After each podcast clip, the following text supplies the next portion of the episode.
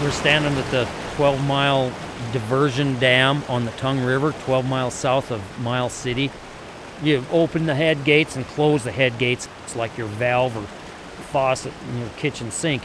The more you open it, the more water goes into the sink, and in this case, into the canal down into the valley some 27 miles away. It's the lifeline. It's the lifeline to my farm. It's lifeline to a lot of other farmers and, and gardeners and people that sell their produce in the summer at the farmers market. It's what makes it all happen. It's all part of our culture and part of our blood. It's uh, water's more valuable than gold. Somebody said once that whiskey is made for drinking and water is made for fighting over. It's absolutely the truth. Five out of the last seven years have been really, really dry. Of course, the drought has brought on a whole new gamut of problems, a lot of 100 degree days. The water shortages are just immense, just from the standpoint of the land has to be irrigated more often and you have less water to go around, so the, the really hot weather really takes its toll on water volume. And you stand on the banks of your canal or whatever, and there's hardly any water, and you look out and you see your crop withering before your eyes, and you, and you just feel like screaming. You feel like beating up a fence post. You feel like calling someone, and you just don't know what to do. I probably had 15 at least threats on my life from people that are short of water and feel that I should be able to somehow make their life better and get them all the water. And one guy demanded that I give him a telephone number that he needed to call somebody up in Helena and who was that name? And, and I, he wanted that name and demanded that name. And I said, well, you know what? I know his name, but I don't know his telephone number. He said, well, who is he? I can figure it out. I said, his name's Jesus Christ. You need to get on your knees and pray a little more, and you might get water but the folks and the politicians in Helena are not going to make any more water in this river.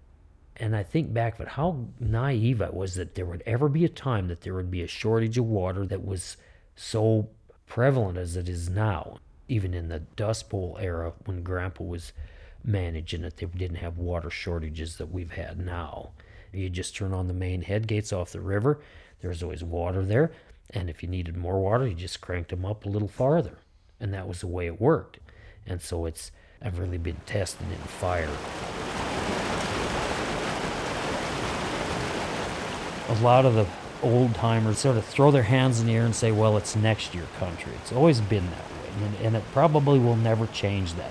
And, and you get this wind and dirt and all of this in your veins. And it's just this constant toil of working with staying here and keep fighting it because there's there's just so many things that are just such draws to be here. I used to resent the fact that I'd never been anywhere, never really had time to even go to college. I never had opportunity to go in the service, to go overseas. But but but you look back at it and you, and you don't look at it that regretful when you get some years on you and you've been out here.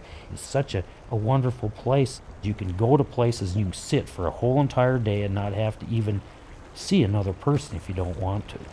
You can actually go down there and sit on that riverbank or be in my riverboat and you could think you could be Lewis and Clark because there's nothing in so many places along that river that you can't see any where we've been. It just is so remarkable. When these winds start in like early September or late August, you go out and hit a wind that's straight out of the north and it's cool and crisp and you can feel a change and you can hear all these mourning doves leaving by the millions, these whistling wings as far as you can hear, and you know it's just like, oh, I made it through. The hot days are gone, and my life becomes a whole lot easier because I don't have the phone ringing about water issues. And you just keep looking to the mountains south of us where our snow pack is, and our spirits never allow us to say, well, next year's just going to be as crappy as it was this year. You just always think it is going to be better.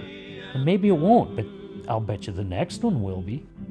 The shadows sway and seem to say, Tonight we'll pray for water.